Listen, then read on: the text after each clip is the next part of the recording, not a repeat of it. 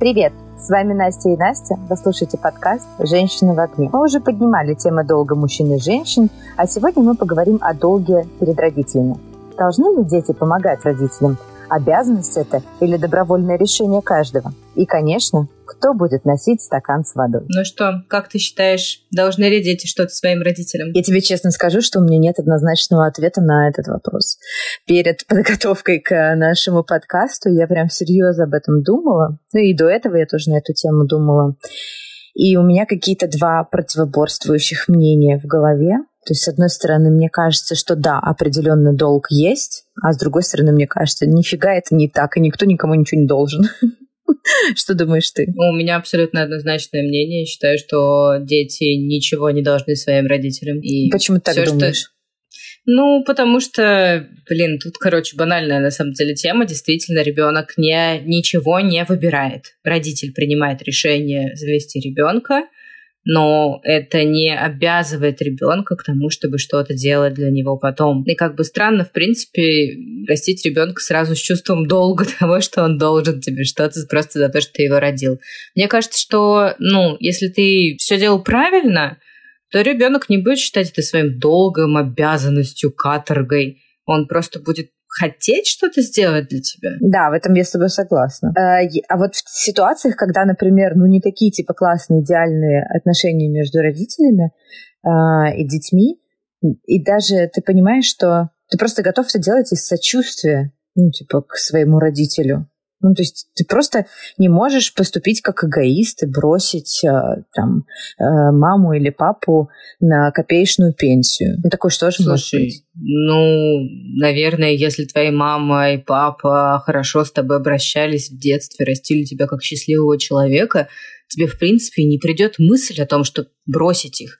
А вот если они обращались с тобой так себе, то, скорее всего, они будут насаждать тебе манипулятивные мысли о том, что ты что-то должен. И вообще весь вот этот родительский долг, мне кажется, что точнее долг перед родителями, что это все какая-то большая манипуляция. Это знаешь, mm. блин, вот сейчас будет дико, да. может быть, звучать, Согласна. но это как супружеский долг. Ну, типа, между любящими друг друга людьми не возникает вопроса супружеского долга. Вот, тут примерно то же самое между, типа, а, детьми и родителями, у которых здоровые отношения, не возникает чувства долга. Хотя... А, согласна, но вот, вот представь просто гипотетически такую ситуацию. У нас как бы с тобой совсем другие семьи, и понятное дело, что нам тяжеловато об этом говорить, э, но я гипотетически представляю в своей голове такую ситуацию, что большое количество людей без любви, без всего, просто там помогают своим бабушкам, дедушкам, мамам, папам. Просто потому что надо. Или, например, огромное количество историй, когда вообще отцы бросают своих детей, и там, в малолетнем возрасте, да, э, люди не знают э, этих отцов в течение всей своей жизни, и вот там отец появляется, когда тебе уже 40 лет, и тебе говорят, ну, а теперь ты должен из-под него утки выносить. И как бы есть те люди, которые на это соглашаются, а есть те, которые нет. И как бы вот, вот ты, ты, что ты об этом думаешь? Типа вот в этой ситуации. Я понимаю, что гипотетически сложно представить, что тебя бросил отец э, в три года, потому что у тебя счастливая полноценная семья, но тем не менее. Э, как бы ты поступила? Ты бы нафиг послала такого человека или ты э, действительно стала бы за ним ухаживать? Ты знаешь, э, в моей семье был опыт, когда одна моя родственница ухаживала за своей мачехой, которая увела из семьи ее отца в свое время. То есть фактически Мощно. она была вынуждена ухаживать за человеком, который разрушил да, в какой-то мере ее детство. А вот. Ну, не могу сказать, что прям так драматично разрушил, у нее там был очень хороший отчим и все такое, но тем не менее, типа, нанес серьезнейшую травму. И там причем как-то так история складывается, что она прям ну вот как будто бы увела, знаешь, как будто бы вынудила. Понятно, что угу. всегда решение принимают две стороны, и как бы нельзя винить только ее, но тем не менее, да, там как бы у ребенка там однозначная позиция вырабатывается в этом случае обычно. Ну вот. А, ну, это было тяжело. Ну, в смысле, это не круто вообще, и это не, не честь и доблесть, это какая-то жертвенность, абсолютно, честно говоря, мне до сих пор непонятная и не очень оправданная. Мне кажется, что не надо этого делать. Вот. Ну, есть какие-то вещи, которые по жизни ну, из них нельзя, нельзя выкинуть контекст. Нельзя просто забыть все, что было, и вот теперь я все простил и буду вот это делать. Мне кажется, что это только в книжках бывает так красиво и однозначно, что такое, знаешь, типа э, счастливое преображение под конец жизни. Я в это не очень верю. Uh, да, ты знаешь, я, я вот все, что ты говоришь, я с тобой прям очень согласна, но внутренний конфликт все равно мне не дает покоя. И я не могу дать однозначный ответ, что если бы я там с родителями была в не очень хороших отношениях, эм, помогала бы я или не помогала. Не, не могу ответить на этот вопрос честно. Как-то он мне очень сложно дается, потому что я понимаю, что, возможно, в силу своего характера, открытости, честности, мне все равно хочется помогать человеку, но, с другой стороны, ты права, что мы как бы ничего никому не должны, потому что, типа, нас воспитали. Спасибо большое за, за то, что нас вырастили, родили, вырастили, воспитали. Но, как говорится, не мы родители не выбирали, не родители нас не выбирают. И поэтому по идее, как бы никто ни, ничего никому не должен, и я сомневаюсь, что родители многие там растят своих детей с мыслями о том, что э, ну вот я типа сейчас хорошо о ребенке забочусь, он обо мне в старости так хорошо позаботится. Хотя такие люди тоже есть. Мне недавно попалось видео в ТикТоке. Оно немножко там вырвано из контекста, но тем не менее оно очень смешное. Женщину спрашивают на улице, берут интервью спрашивают, «А что вы будете делать, если вот такая ситуация случится? Прям вот именно так и спрашивают. Она говорит, мне сын поможет. Они говорят, ну, подождите, а если ваш сын тоже окажется в такой ситуации, он не сможет вам помогать финансово? Он врач, он все сможет у него все получится, он сможет мне продолжать финансово оказывать помощь. Он говорит, ну, подождите, ну, врачей тоже могут сократить. Он работает на трех работах. Если будет получать мало, значит, пойдет и возьмет пять работ. И я просто офигела. что женщина на полном серьезе говорит о том, что, ну, типа, она прям вот, ну, настолько надеется на своего сына, что она даже других вариантов, типа, не рассматривает. И она готова своего сына загнать вообще в непонятно какую ситуацию, типа, у него уже три работы, ну, нормально, главное, что мне помогает. Если будет не справляться, ну, значит, пять возьмем. И я просто выпала. Ты знаешь, э, есть ощущение, что эта женщина просто хвастается своим сыном, и тут на самом деле нам важно с тобой в контексте поговорить не только про долг перед родителем, но и о, что родители должны детям. Потому что вот здесь, конечно, уже гораздо, мне кажется, я однозначно могу ответить, что, конечно, родители детям должны. В детстве они должны давать защиту, они должны кормить и одевать и давать образование, как минимум. Хорошо бы еще на фоне этого всего отдавать много любви. Вот. Но все базовые потребности... Ну да прошу прощения, но все базовые потребности родители перед детьми должны закрывать. Но давай так, э, в большинстве случаев родительство – это осознанный выбор. И поэтому мне было бы очень странно услышать, что я осознанно в, там, принял, приняла решение родить ребенка, но я ему ничего не должна. Как вы согласитесь, это звучит странно. А в ситуации, Знаешь, когда я слышала такое. меня, ну, типа, меня родили на этот свет, и вот теперь, э, типа, я должна отблагодарить за то, что меня на этот свет родили. Ну, такое двойное какое-то ощущение у меня. Ну, я шучу с одной из наших подруг о том, что ее сыновья а, за все, что она для них делает, потом должны ей домик у моря, но, но это все шутки. А кто-то, мне кажется, ну, вполне себе реально и серьезно так думает. Эм, да, и я честно, конечно же, знаешь, там своим будущим детям буду благодарна, если они, а, если у нас получится построить такие взаимоотношения друг с другом, что им будет хотеться радовать меня так же, как мне будет хотеться радовать их, но я не буду строить свою жизнь вокруг того, что типа мои дети мне что-то должны. Вот. И как бы я считаю, что родитель должен детям дать э, нормальную жизнь, образование, воспитать их. Эм, а вот дети, Ну, скорее, скорее нет, чем да. Вот. Наверное, в процессе диалога с тобой мы приходим к тому, что я думаю, что так. Да, но ты знаешь, при этом, а, если откинуться немножко каким-то историческим предпосылкам, ведь детей рожали как раз для этого, типа, чтобы они продолжали род, чтобы да. они защищали э, своих пожилых родителей, чтобы они добывали им пищу, да, там, ну, то есть, как бы, угу. вроде как там как-то исторически так должно быть, но современное общество уже говорит о том, что типа нет, то есть это какой-то признак цивилизации, цивилизованности. И мне кажется, что если посмотреть на семьи, в которых детям прививают чувство долга перед родителями, это будут какие-то не супер продвинутые, довольно консервативные семьи. Да, да, так и есть. Ну, слушай, раньше просто еще в большом количестве рожали, потому что э, было очень много физического труда. И ну, давай так, и была... родишь, половина выживет, э, дай бог, э, и вот кто-нибудь да. останется, кто-нибудь доживет до 30. Ну, да, но толпа народа дома, как бы это был не куча ртов, которые надо прокормить, а куча ртов, которые будут помогать тебе работать а, и вести хозяйство, и ну, все по-другому было. Сейчас, конечно же, все иначе, понимаешь, у меня есть а, подруга, которая задумалась там о втором ребенке, и она сказала об этом своему мужу, на что муж ей сказал о том, что я не готов ко второму ребенку, потому что пока я не буду уверен, что я готов оплатить хорошее образование второму ребенку, образование, то есть человек думает о, о том, что будет через 18-20 лет в будущем. Типа я не готов э, сейчас заводить второго ребенка. Кажется, что мы чуть более осознаны в этом вопросе, даже чем наши родители, которые рожали и жили там в коммуналках, и ничего их не смущало.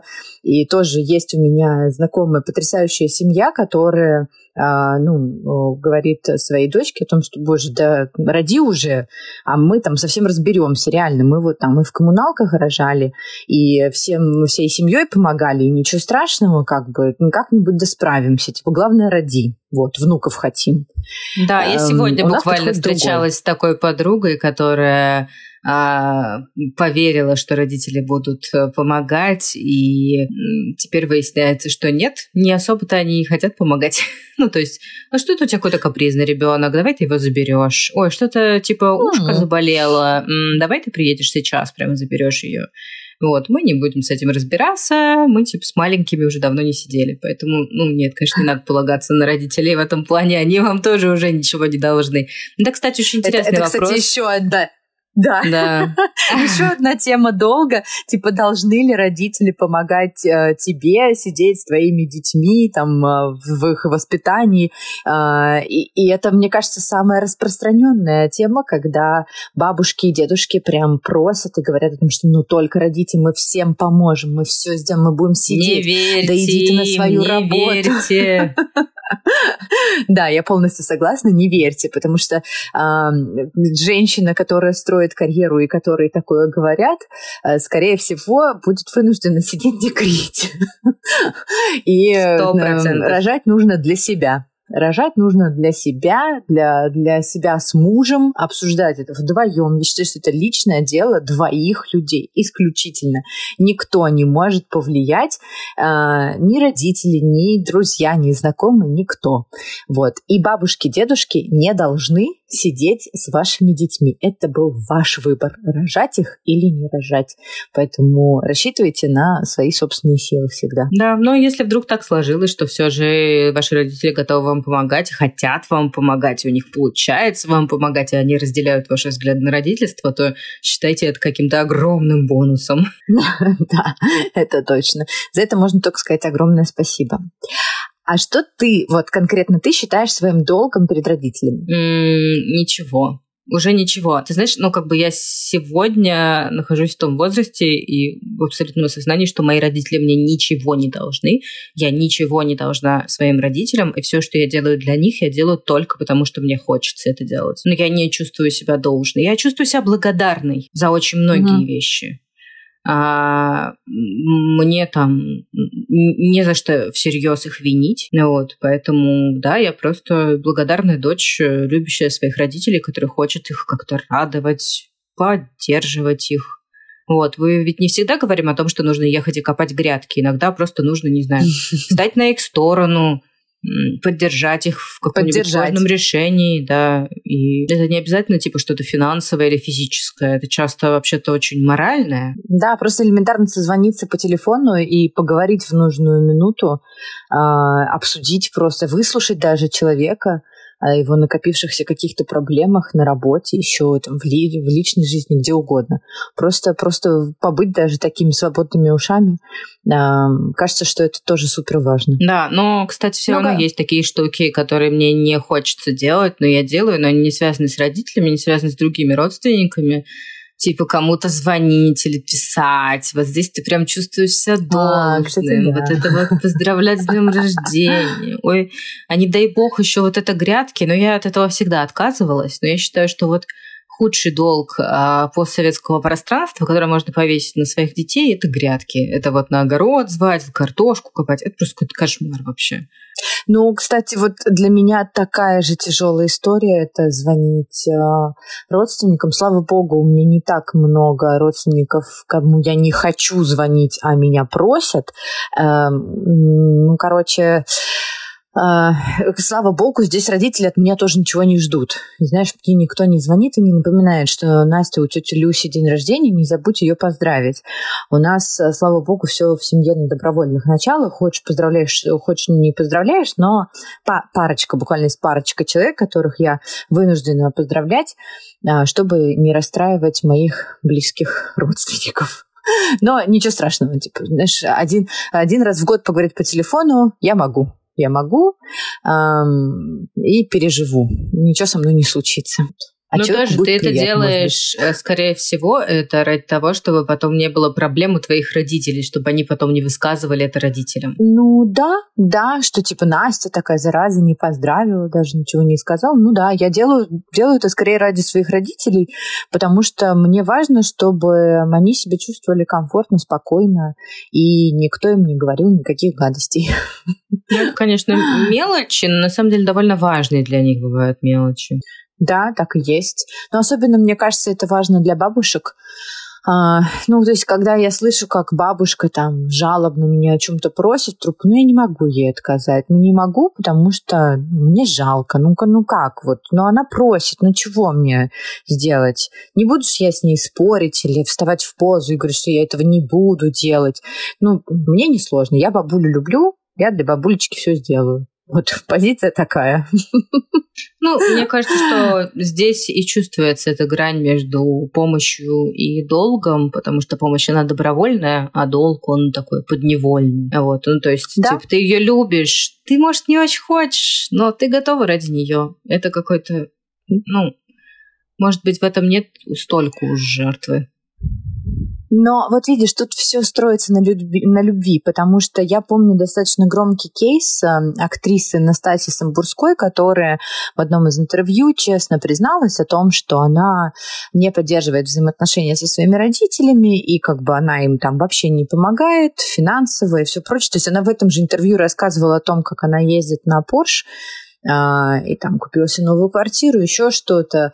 А родители у нее живут в какой-то деревне, выпивают, насколько я помню. Ну, в общем, такая, да, как бы не, ну, нетипичная ситуация. А, и она честно сказала о том, что «а я не хочу им помогать». Ну, типа, я один раз вот там приехала, а, помогла, больше не хочу потому что в моем детстве от них не было ничего доброго, ничего хорошего, это было ужасно, отвратительное детство и так далее. И на нее очень многие накинули, что да как ты могла, типа ты обязана, ты должна все равно все делать, ты вон как поднялась, ты вон как хорошо зарабатываешь, ну-ка давай-ка делись теперь с ними. А она не хочет. Вот я, наверное, на ее стороне здесь, что не хочет человек, почему она, даже если она хорошо зарабатывает и хорошо живет, почему она обязана делиться этим успехом с теми людьми, кого она не любит? Ну, если родители за всю ее жизнь не смогли сделать так, чтобы она хотела с ними разговаривать, то в чем она виновата, я тоже не очень понимаю. Ну, так. Да, да. Но вообще вот эта родительская жертвенность и манипуляции довольно частая штука, которую я встречала а, не близко, но в отношениях между моими друзьями и их родителями, когда, знаешь, ну типа там 15-летний мальчик точно знает, сколько мать его рожала, потому что она mm-hmm. очень часто ему об этом напоминает. Mm-hmm. Ну вот, но для меня это довольно странно. Ну, даже если у тебя были супер тяжелые роды, прошло 15 лет, он не виноват в том, что у него большая голова. Ну вот, как бы... Не уверена, что стоит кидаться такими обвинениями и говорить о том, что из-за того, что я рожала тебя, не знаю, 15, 20, 30 часов, теперь ты мне что-то должен. Mm. Ну, а в принципе, а вот это, когда начинается, я такая одинокая, э, я вообще так далеко, ты мне не звонишь, ты мне не пишешь, ты ко мне не приезжаешь. А, если приехал, ты у меня слишком мало посидел, а, ты у меня там недостаточно мне помог, еще что-то. Или вот это, мне кажется, очень часто распространенная фигня летом, вы вообще не приезжаете на дачу. Вы да. вообще сюда не ездите. Для кого я это все тут выращиваю? Кому это все надо? Кому я это все строил? Вот, из разряда. И кажется, что это самая большая манипуляция. И ты пытаешься объяснить э, родственникам, что ну нет у тебя столько времени, чтобы ездить на дачу, в гости, на пироги, э, на помощь, еще как-то. Ну, то есть есть же большое количество э, мам, ну, чаще это встречается вот именно у одиноких женщин, которые там живут одни, и которые сыновей гоняют к себе, там, типа, сын, срочно приедь, мне нужна твоя помощь. Сын приезжает, она говорит, лампочку мне надо вкрутить. Ну, то есть, и, и, и это же ужасно. Человек через всю Москву там несется, пытается, ну, думает, что что-то случилось серьезное, а мама просто как бы попросила лампочку вкрутить. Отвратительно. Очень-очень мерзко. Ну да, не очень понятно, что в этой ситуации делать. Хорошо, если а, ну, никто никем не, не, манипулирует, простите, сложное слово, но, а, наверное, там пожилые родители все равно должны жить где-то рядом с тобой, хотя это такой сложный очень вопрос. Кажется, что э, родители должны жить рядом с тобой. В первую очередь, это удобно самому тебе. Тебе не надо ехать куда-то очень далеко, в другой город, лететь на самолетах, на поездах. Или же там тебе не надо через э, весь большой город ехать к родителям. Это просто экономит твоего же времени. Что ты всегда можешь зайти, там, э, супер, если вы живете там в одном районе, например, и у тебя зайти к маме или папе не занимает там больше часа, например. И эм, уделить это время прекрасно. Но в то же время я считаю, что очень важно расставлять границы э, и обозначать родителям и не поддаваться на эту манипуляцию о том, что вот ты ко мне совсем не ездишь. Э, каждый родитель должен понимать, что у тебя есть своя собственная жизнь, у тебя есть своя собственная семья, работа, кошка, собака, хомячок, хобби, что угодно. И ты не обязан э, свой там выходной проводить э, рядом с мамой, сидя у нее на кухне и попивая ее чай. Э, это твое, твое желание проводить с ней время и с папой тоже, да? Или не проводить. Но это не обязанность. Да, я читала, но это какая-то типа незнакомых история, просто на просторах интернета, что муж э, каждый день ездит типа к маме, к своей ужинать, потому что иначе мама плачет в трубку и типа устраивает истерики ему. Угрожает тем, что у нее случится, там, не знаю, сердечный приступ. И вот он каждый это день Это отвратительно. Ездит. Это, вот, ну, это, это типа это супер вот... жестко. Это очень жестко, это очень травмирует и самого этого сына, и мать, и э, женщину, которая с этим человеком живет. Но, честно говоря, э, мне кажется, что в таких случаях брак очень быстро разрушается. Ну, потому что не каждая женщина готова будет такой терпеть. Ну да, это же такой, типа, супер батл с мамой, кого ты больше любишь. Это просто, ну... На самом деле, мне кажется, что надо вот на эти красные флажки относительно отношений с родителями смотреть сразу, до вступления в брак. Они довольно очевидны вообще-то. Угу, вот. угу. Не все их замечают, кто-то думает, что это не будет проблемой. Мне кажется, что это супер проблема, если человек не прошел через сепарацию со своими родителями, и родителей не дают пройти через эту сепарацию, могут быть большие, огромные проблемы в отношениях. Ну вот, кстати, у меня с мамой было так, что сначала э, я съехала там в съемную квартиру в совсем другой район, А потом, когда уже перебиралась в свою, она в том же районе была, в котором и э, мама. И ну, там в, рамках какого-то диалога мама мне сказала, что вот, э, ты переживаешь, что я тебя буду доставать, там буду к тебе приходить слишком часто, это не так, ты так не думай. Я говорю, мам, ну я вообще об этом не думала, ну я тогда была там, молодая девочка, поэтому мама, наверное, думала, что э, мне нужны там тусовки, свобода, личные границы и все прочее, что, в принципе, было правдой. Но суть в том, что у нас ни разу не возникло такой ситуации, что мне было бы некомфортно от того, что мама живет рядом. Ни разу не было такого, что я у тебя под дверью, открывай, типа я пришла к тебе в гости, да, там, или я тебе занесла, вот я тут тебе купила.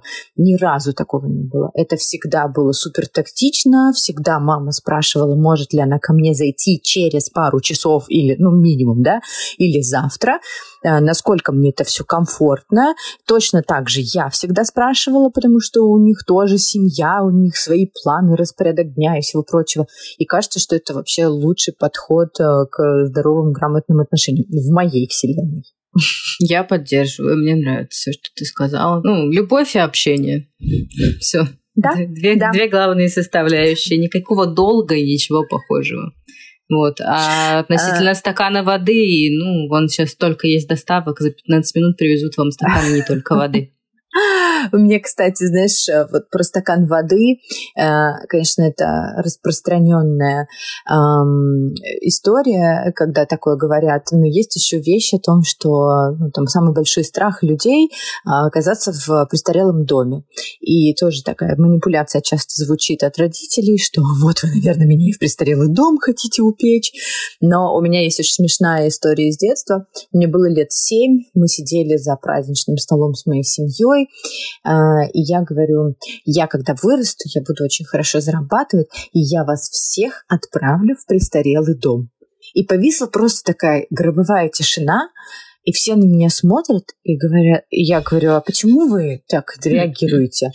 Они говорят, Настя, мама мне говорит, Настенька, ну, престарелый дом это очень плохое место почему ты нас туда хочешь отдать? Я говорю, как это? Я думаю, это что-то мега крутое, что это вообще не все себе могут позволить, вы все мечтаете там оказаться, так я вот исполню вашу мечту.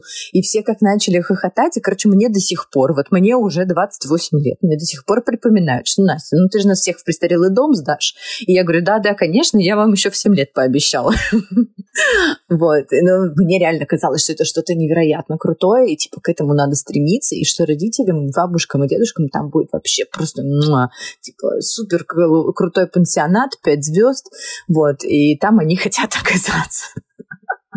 Ну, кстати, то, что показывают в кино, действительно выглядит довольно неплохо. Ну, Но... видимо, видимо, так у меня и сформировалось ну, это да. мнение в 7 лет, что, типа, это действительно круто, и туда им и надо. Ну, что, как минимум, это где-нибудь да, там в США, там зеленая травка, какие-то врачи, да. все хорошо. Да. Настольный, настольный футбол и кислородные коктейли, да. Это то, о чем они мечтают, конечно, именно о такой пенсии. Но моя мама постоянно Но... мне говорит, что она не хочет жить ни со мной, ни с сестрой в старости. Она не говорит, типа, сдайте мне дом престарелых или что-нибудь в этом духе, но она такая просто, типа, я не хочу с вами жить. Ни в коем случае. Слушай, ну это здорово, но мне кажется, что идеально, когда твои родители, э, ну вот уже вот, если рассматривать такой возраст э, очень пенсионный, глубоко пенсионный, очень здорово, когда они живут на соседней улице, в соседнем доме, в твоем доме, когда ты сам спокоен за них и когда ты можешь их проведать, прийти, побыть с ними, попить чаю и не терять на это кучу времени. Ну, то, что я уже Да, говорю, ну, реально. если они уже прям сильно-сильно в возрасте, то классно, конечно, иметь помощника или помощницу, которая будет э, делать какие-то бытовые дела, которые уже там сложные, желательно, может быть, даже какой-то медработник, который будет с ними. Вот, ну, чтобы, знаешь, ты оставался ребенком, а не сиделкой для них. Угу. Ну, ты знаешь, если вот отвечать на вопрос, на вопрос, смогла ли бы я жить с родителями, эм, когда они будут совсем старенькими, да, конечно, потому что я, я очень люблю своих родителей. Я смогла бы, но Я отвечу, что я не хотела бы этого, потому что у меня есть своя новая молодая семья, и даже когда мои родители будут уже старенькими, моя семья все еще будет молодой, вероятнее всего у меня будут дети, у которых тоже будет своя жизнь, у нас будут свои какие-то проблемы, а, свои желания, и они будут отличаться от э, желаний родителей. И дабы не создавать каких-то лишних конфликтных ситуаций, я бы, наверное, обеспечивала так жизнью, чтобы мои родители были рядышком со мной, но не в одной квартире, там, не в одном доме, а просто, просто где-то близко. Вот. Ну, мне тоже так кажется, что это очень сложно жить вместе с родителями. Мне кажется, что это может только создать лишний стресс, потому что вы там большую часть жизни все равно развивались как э, независимые друг от друга ячейки общества, да. поэтому сталкиваться с двумя семьями это очень тяжело. Ну, вот, ну... ну, просто получается, что ты сначала, типа, как ты живешь с родителями, когда ты маленький, они за тобой ухаживают, потом период, когда вы живете немножко отдельно друг от друга, и каждый строит свою жизнь, а потом вы снова съезжаетесь. И за вот этот период, во-первых, произошли изменения возрастные и у тебя, и у твоих родителей. А, во-вторых, эм, за это время изменились ваши бытовые привычки. И, во-первых, люди не всегда там в детстве, в подростковом возрасте друг с другом ладят, и быт у них налажен по-разному, и не, еще на том этапе может быть некомфортно. А за период раздельной жизни быт может вообще по-разному сложиться. И кому-то нравится в одну сторону посуду складывать, вкладывать, а другому в другую. И вот эти мелкие бытовые конфликты, они никому не нужны.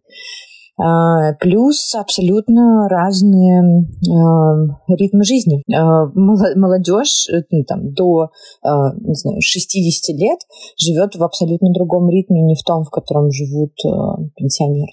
Как мне нравится молодежь до 60 лет. Ну, вот, слушай, я считаю, что это, это суперактивный возраст. Ну, что, нет, что ли? У меня вот родители еще в возрасте до 60, и они моя молодежь. Они активны, они работают, они занимаются хобби. И я считаю, что они большие молодцы. Вот. Я не готова их причислять к пенсионерам. Надеюсь, они послушают этот подкаст и порадуются. Ну, это круто, да. Я с тобой согласна. Мне кажется, что в итоге нужно сделать все так, чтобы было комфортно обеим сторонам, чтобы никто не страдал и никто никому ничего не был должен. Поддерживаю. С вами были «Женщины в огне». Не давайте собой манипулировать, тратьте время на тех, кого любите, и ловите каждый момент с ними. Слушайте нас на всех платформах с подкастами и подписывайтесь на нас в социальных сетях.